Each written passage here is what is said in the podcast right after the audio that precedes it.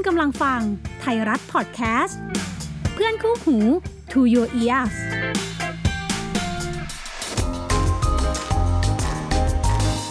SME Scale Up brought to you by ธนาคารกรุงเทพ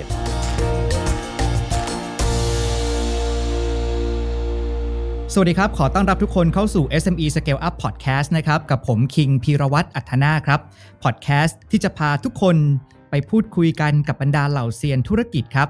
จากการทำธุรกิจ เส้นทางตั้งแต่วันแรก จนกระทั่งธุรกิจนั้นประสบความสำเร็จนะครับ เพื่อที่เรานั้นจะได้ร่วมกันหาเคล็ดลับ Scale Up แล้วก็เทคนิคดีๆครับ ที่เชื่อว่า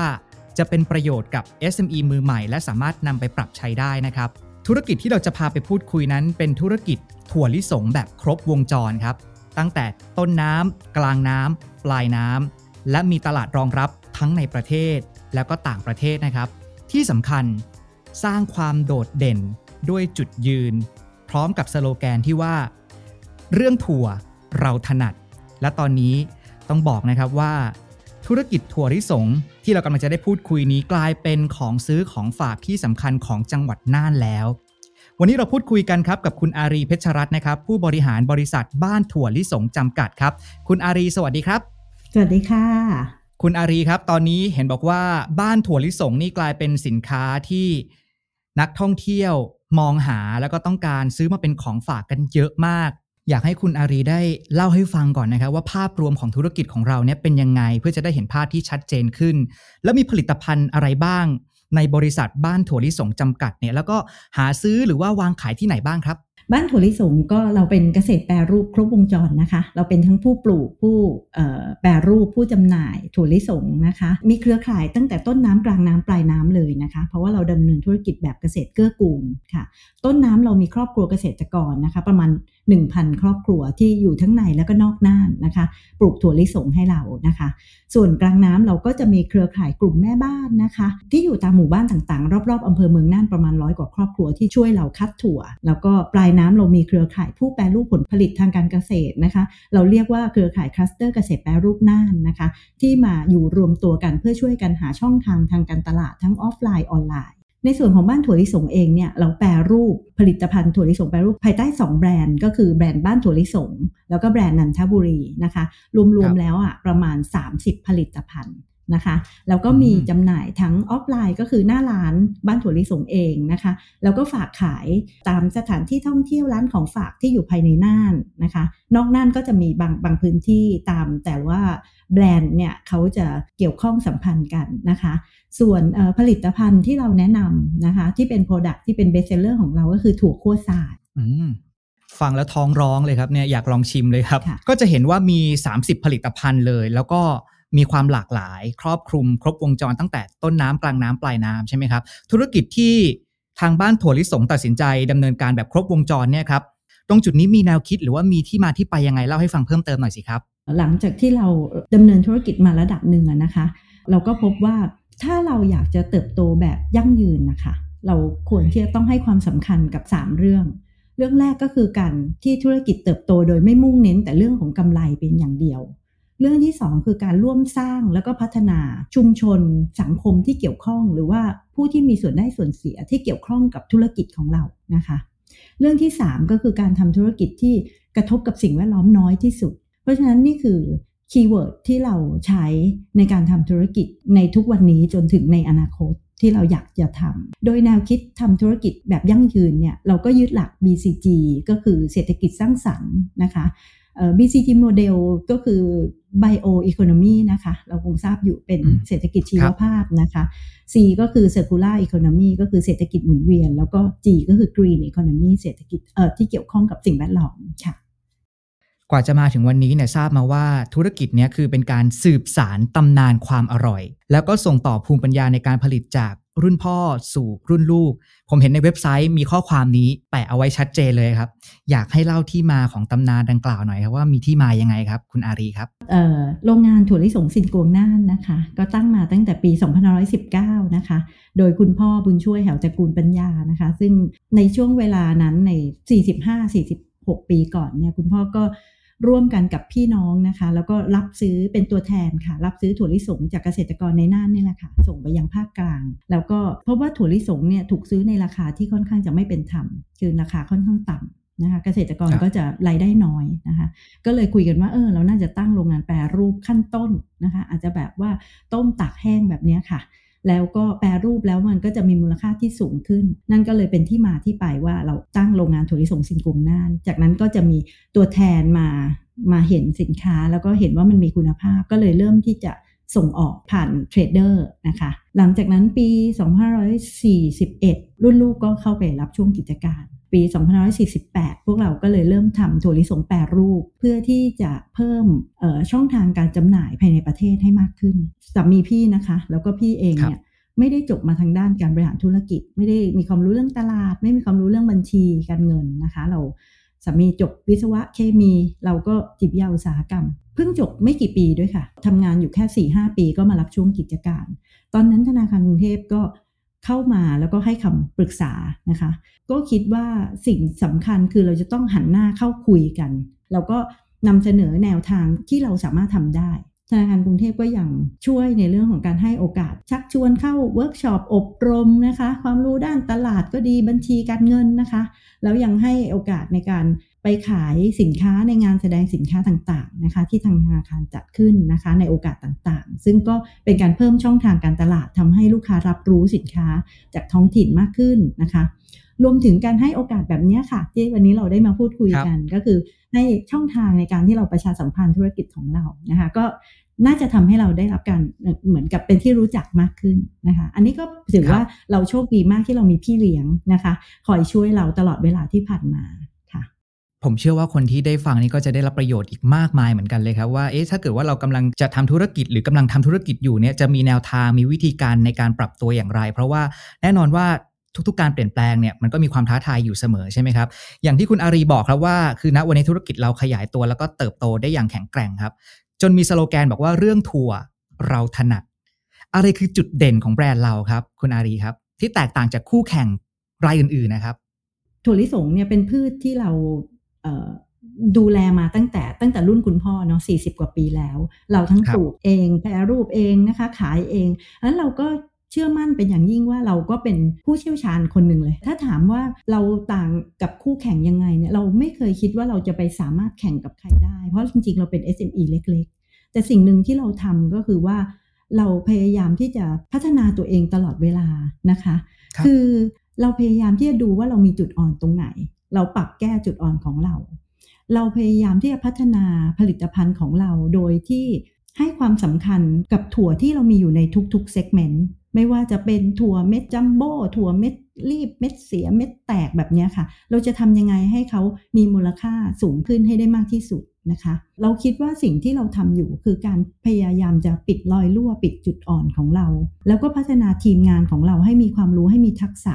นะคะ ให้มากขึ้น ที่สำคัญคือเราพยายามจะวิ่งตามตลาด พยายามที่จะผลิตสินค้าหรือขายตามตลาดที่มีอยู่ เราคิดว่าแค่เราทำแค่เนี้ยค่ะอืมเราก็น่าจะเติบโตใช้คำนี้ดีกว่า เราคงไม่ได้ไปชนะใครอะค่ะ เพียงแต่ว่าเราเชื่อว่าถ้าเราดีขึ้นทุกๆวัน เราดีขึ้นทุกๆปี เราก็เติบโต และสิ่งที่ทำให้แตกต่างก็คือเราพยายามที่จะโฟกัสตัวเองให้มากที่สุด พี่เชื่ออย่างหนึ่งว่าเวลาที่คุณทำองค์กรของคุณได้ดีขึ้นดีขึ้นในทุกภาคส่วนน่ะ คุณก็จะแตกต่างจากคนอื่นอย่างเห็นได้ชัด แค่นี้เองอะค่ะ อืมดีจังครับ คือได้แนวคิดในการทำธุรกิจด้วย เผลอๆนี่คือปรับใช้ในชีวิตได้ด้วยนะครับ คือโฟกัสที่ตัวเรา และทำทุกวันให้ดี พอทุกวันดีปุ๊บก็จะกลายเป็นช่วงปีที่ดี เป็นช่วงเวลาหลายสิบปีที่ดี และธุรกิจเราก็จะเติบโตไปได้เรื่อยใช่ค่ะๆอะไรคือจุดเปลี่ยนสำคัญครับ ที่ทำให้เราตัดสินใจว่า ธุรกิจบ้านถั่วลิสง ซึ่งก็มีอายุยาวนานมาหลายสิบปีเนี่ยมีโอกาสโตต่อไปได้ มีตลาดที่ขยายเพิ่มเติมได้ครับ ช่วงหนึ่งที่เออเรามาอยู่เมืองน่านใหม่ๆอะนะคะ ก็จะมีญาติญาตินะคะ เพื่อนๆเนี่ยมาเที่ยวหานะคะ เสร็จแล้วเนี่ยก่อนกลับบ้านเขาก็จะถามว่ามาเมืองน่านต้องซื้ออะไรกลับบ้าน เราก็เลยคิดว่าเรามีถั่วลิสงอยู่ในโรงงาน มีคุณภาพที่ดี มีกระบวนการผลิตแปรรูปที่มาตรฐานส่งออกเลย ราะฉะนั้นเนี่ยเรายังมีช่องว่างทางการตลาดตรงนี้อยู่ ก็เลยตัดสินใจที่จะลอง ตอนที่เริ่มต้นเนี่ยก็เข้าสู่กระบวนการเหมือนคนอื่น ๆ เลยค่ะ เพราะว่าอย่างที่บอกนะว่าเราไม่ได้มีความรู้เรื่องการตลาดใด ๆ เราก็ลงทะเบียนครับเป็น o t o p นะคะ เป็นสินค้า o t o p เข้าสู่การพัฒนา อบรมกับทางพัฒนาชุมชนจังหวัดน่านนะคะ แล้วก็ได้รับการสนับสนุนส่งเสริมจากทั้งสำนักงานอุตสาหกรรมจังหวัดสำนักงานพาณิชย์จังหวัดนะคะ เราก็เติบโตขึ้นมาเรื่อยๆ รวมถึงการมี partner ธุรกิจในด้านต่างๆ ไม่ว่าจะเป็นสถาบันการศึกษา แล้วก็ สถาบันทางการเงินนะคะ อย่างเช่นธนาคารกรุงเทพนะคะ มันก็เลยประกอบกัน มันไม่มีจุดสตาร์ทหรือว่าจุดที่บอกว่าอ้าวละเราจะต้องขยายธุรกิจนะคะ ทุกอย่างมันก็เกิดขึ้นแบบเรื่อยๆ เวลาที่เราทำงานอย่างที่เรามีเป้าหมายอะค่ะ พอเรามีโอกาสต่างๆ เข้ามา เราก็จะใช้โอกาสที่มันมันแมทกับสิ่งที่เราต้องการนะคะนะคะ เราก็ค่อยๆปรับไป อย่างเช่นออตอนที่เปิดร้านนะคะ อย่างที่เล่าให้ฟังนะคะ ก็พอเห็นโอกาสเห็นแล้วว่าเป็นจุดที่เหมาะสมกับเราก็เริ่มเปิดร้าน พอเราเปิดร้านเราก็เริ่มเอ่อขยายธุรกิจไปช่องทางออนไลน์ที่มากขึ้นค่ะสำหรับสินค้าของบริษัทบ้านถั่วลิสงเนี่ยครับ เท่าที่คุยกับคุณอารีบอกว่าจัดเป็น plant based food ซึ่งตลาดนี้กำลังเติบโต การที่เป็นสินค้าที่เน้นความเป็นธรรมชาติ เป็นมิตรกับสิ่งแวดล้อม ความท้าทายของตลาดตรงนี้ครับการดำเนินธุรกิจในตลาด plant based food เนี่ยครับเป็นยังไงครับคุณอารีความท้าทายของการทำให้เป็น plant based food น่ะนะคะ ก็คือข้อแรกเนี่ยด้วยความที่เราเป็นเอ่อ SME รายเล็ก ๆ นะคะกระบวนการแปรรูปเนี่ยไม่ได้มีเอ่อเครื่องจักรเครื่องมือที่ทันสมัย รวมถึงน่านเองเนี่ยก็ไม่มีสถาบันที่อย่างเช่น อุทยานวิทยาศาสตร์ที่จะมาช่วย support เรื่องของ การแปรรูปที่ที่ใช้เทคโนโลยีในท้องถิ่นนะคะต้องส่งให้จังหวัดอื่นช่วยแบบนี้ค่ะ อาหารที่เป็น plant-based จำเป็นที่ต้องใช้เทคโนโลยีเข้ามาช่วย เพื่อให้ลูกค้าเกิดความมั่นใจ เพราะฉะนั้นสิ่งที่เราทำเราก็ทำด้วยกระบวนการแปรรูปขั้นต้นที่เรามี แต่มั่นใจได้ในเรื่องของความปลอดภัย ซึ่งจริง ๆ แล้วเนี่ยตลาด plant-based food หรือการแปรรูป ผลิตภัณฑ์ให้เป็นอาหารเสริมธรรมชาติเนี่ยเป็นแนวคิดที่เป็นเป้าหมายของเรา เป็นตลาดในอนาคตของเรา ที่เราอยากพัฒนาไปนะคะ นอกเหนือจากการเพิ่มช่องทางออนไลน์ นอกเหนือจากการทำให้เป็น plant-based food เรายังอยากที่จะเพิ่มตลาดที่เป็น B2B นะคะ ก็คือถั่วลิสงที่เป็นถั่วลิสงเม็ดดิบนะคะ เม็ดคั่วเม็ดป่นเนี่ยสามารถที่จะนำไปขายในร้านอาหารโรงแรมนะคะ หรือว่าครัวต่างๆได้ค่ะ นี่คือฉายภาพให้เห็นอนาคตเลยนะครับเนี่ยค่ะว่าเป้าหมายคือเราอยากจะไปลุยตลาด plant based food มากขึ้น นอกจากลุยออนไลน์ แล้วก็เพิ่มช่องทาง B2B มากยิ่งขึ้นด้วย เราต้องขยายเครือข่ายคนที่จะมาร่วมกับครอบครัวของเราเพิ่มไหมครับ เครือข่ายเกษตรกรที่จะมาร่วมแปรรูปสินค้ากับเราเนี่ยครับแน่นอนค่ะจริง ๆ แล้วเรายินดีมากนะคะ เราอยากให้เกษตรกรไทยหันมาปลูกถั่วลิสง เนื่องจากว่าถั่วลิสงเป็นพืชบำรุงดิน แต่มันก็มีอุปสรรคอย่างเช่น ถั่วลิสงเนี่ยเป็นเกษตรประณีต เกษตรประณีตแปลว่าจำเป็นที่จะต้องใช้แรงงานคนในการเก็บเกี่ยวนะคะ ในการสลัดเมล็ดออกจากรากต้นหรือว่าเด็ดออกแบบเนี้ยค่ะ ก็จะต้องใช้แรงงานคนก็จะไม่ง่ายเหมือนพืชเศรษฐกิจที่สามารถที่จะใช้เครื่องจักรในการเก็บเกี่ยวเลยแบบนี้ มันก็เลยทำให้เกษตรกรบางส่วนรู้สึกว่าต้นทุนสูง เนื่องจากว่าต้องมีแรงงานมาช่วยนะคะ แล้วก็เขาเรียกว่ามันย่อยนะคะ คนเมืองภาษาเหนือเขาเรียกมันย่อยคืองานมันครับละเอียด นะคะ เพราะฉะนั้นเนี่ยก็อาจจะต้องจำเป็นที่จะต้องปรับเปลี่ยนแนวคิดหรือว่าอาจจะต้องเชิญชวนให้เขาค่อยๆปรับเปลี่ยนมาปลูกของเราบางส่วนทดลองกันดูก่อนแบบเนี้ยค่ะ อยากให้คุณอารีได้แชร์เคล็ดลับของการทำธุรกิจจนเติบโต หรือว่า SME scale up อะครับ เพื่อจะได้เป็นประโยชน์กับบรรดาผู้ประกอบการท่านอื่น ๆด้วยครับ อย่างแรกเลยตลอดที่ที่เราคุยกันเนาะน่าจะน่าจะเอ่อ พิกอัพบางอย่างได้ก็คือว่า เวลาที่เราเรียนรู้สิ่งต่างๆ แล้วเราก็จะเอามาลงมือทำอะค่ะ เราจะค่อยๆเรียนรู้ เพราะว่าเราเริ่มต้นมาจากคนที่ไม่มีความรู้เรื่องธุรกิจเลย เรื่องตลาดเป็นเรื่องที่ห่างไกลตัวเรามาก เรื่องบัญชีเรื่องอะไรพวกนี้นะคะเราก็ค่อยๆเรียนรู้ค่ะ ทุกอย่างก็ใช้เวลา แต่เวลาที่เราเรียนรู้แล้วเนี่ยสิ่งที่เราทำแล้วเราคิดว่ามันทำให้เราเกิดความแตกต่าง คือเราลงมือทำในสิ่งที่เราคิด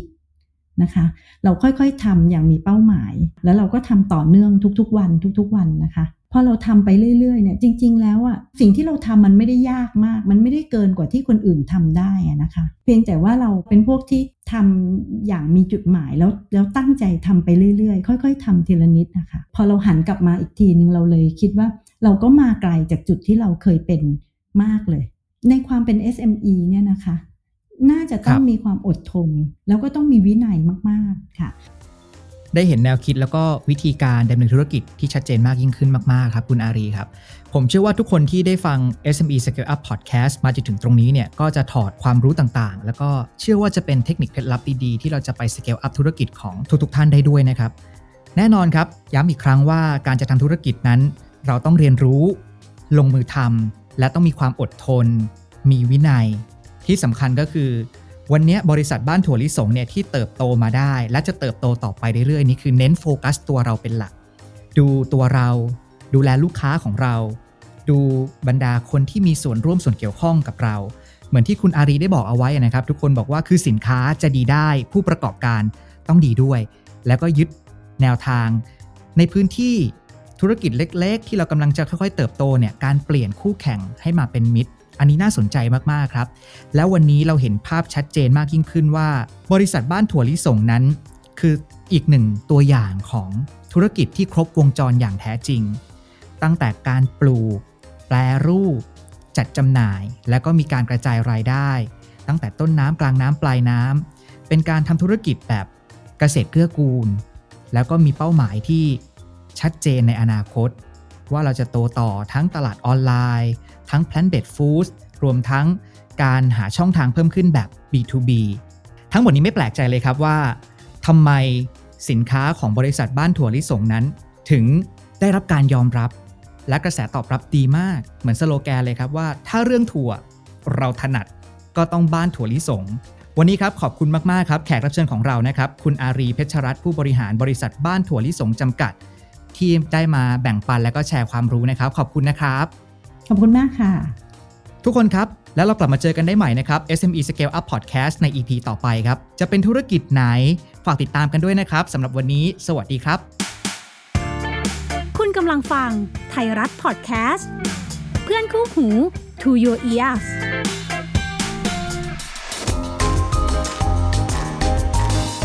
SME Scale Up brought to you by ธนาคารกรุงเทพ